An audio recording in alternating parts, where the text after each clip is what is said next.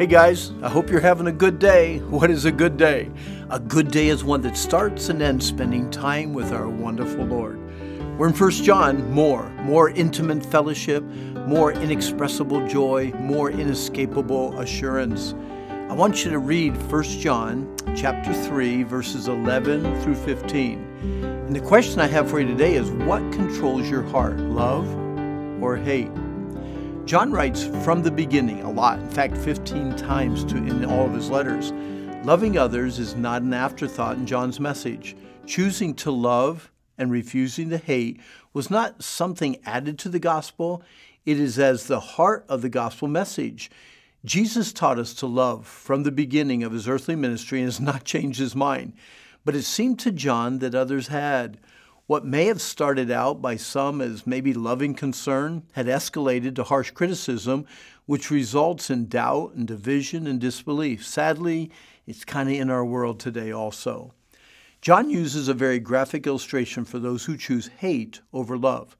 Convicted of murder and marked for life, Cain, the very guy whose parents walked with God in the Garden of Eden, was consumed with such hate and wrath that he slaughtered his brother in much the same way you would slaughter an animal. Before the murder, God personally confronted Cain, asking him, Why are you so angry? In essence, God was reminding him that he had no reason or right to be upset.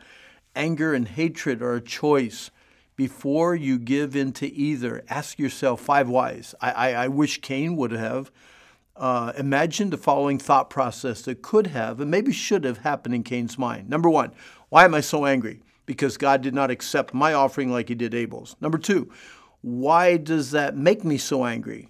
Well, because I want God to do things my way and not tell me what to do. Number three, why won't God accept my offering? Answer because my way focuses on me and not God's eternal purpose. Number four, why is my way the wrong way and God's way the only way? Answer because without the shedding of blood, there's no remission. Number five, why don't I swallow my selfishness and pride and choose to please God instead of pleasing myself? Because, because I don't know. Maybe I should. The phrase in this passage says, marvel not. Don't be surprised. Don't be astonished. At first blush, it's hard not to marvel at the hatred and the anger of an unbelieving world. Why do so many hate good? Why do they hate God? Why do they hate Christians? It, it really doesn't make sense. Why should Christians be hated for hating abuse? Why are believers hated for wanting to do right and live according to the Bible? Why is there such hatred towards those who want the family unit to be protected? Why are so many hated for hating sin? Why would they hate Jesus for healing a blind man? Why would they hate Jesus for raising a widow's son and Lazarus from the dead? Why would they hate Jesus for helping the lame to walk and the blind to see and the deaf to finally hear a bird sing?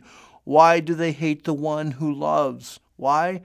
Well, Solomon reminds us he that is upright in the way is an abomination to the wicked. No one likes being called weak, wicked, or sinful. Jesus reminds us that he was hated by the world because he said, I testify of it, that the works are of are evil, and that he was hated without a cause. People get mad when they're confronted with their sin. This is sad because we know that salvation begins with admitting we are sinful and are in need of a Savior.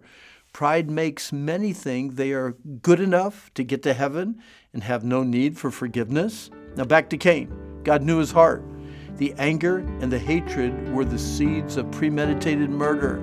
They grew into an action that left Abel bloody and slain in the field and they left Cain a fugitive, fearing for his life every day. Hearts consumed and controlled by hate reveal an absence of the indwelling Holy Spirit and therefore an absence of genuine biblical salvation. There will be no hate in eternity. None. Well, that's all the time we have for now. But don't forget, this is a day that the Lord has made. Let's rejoice and be glad in it. By the way, if you want more information on the scripture meditation books available that deal with fear, anger, lust, or stress, or you would like some information on the Wilds Christian Camp, the Wilds of New England, or camps abroad, please log on to randhummel.com. And I really hope that you have a good day.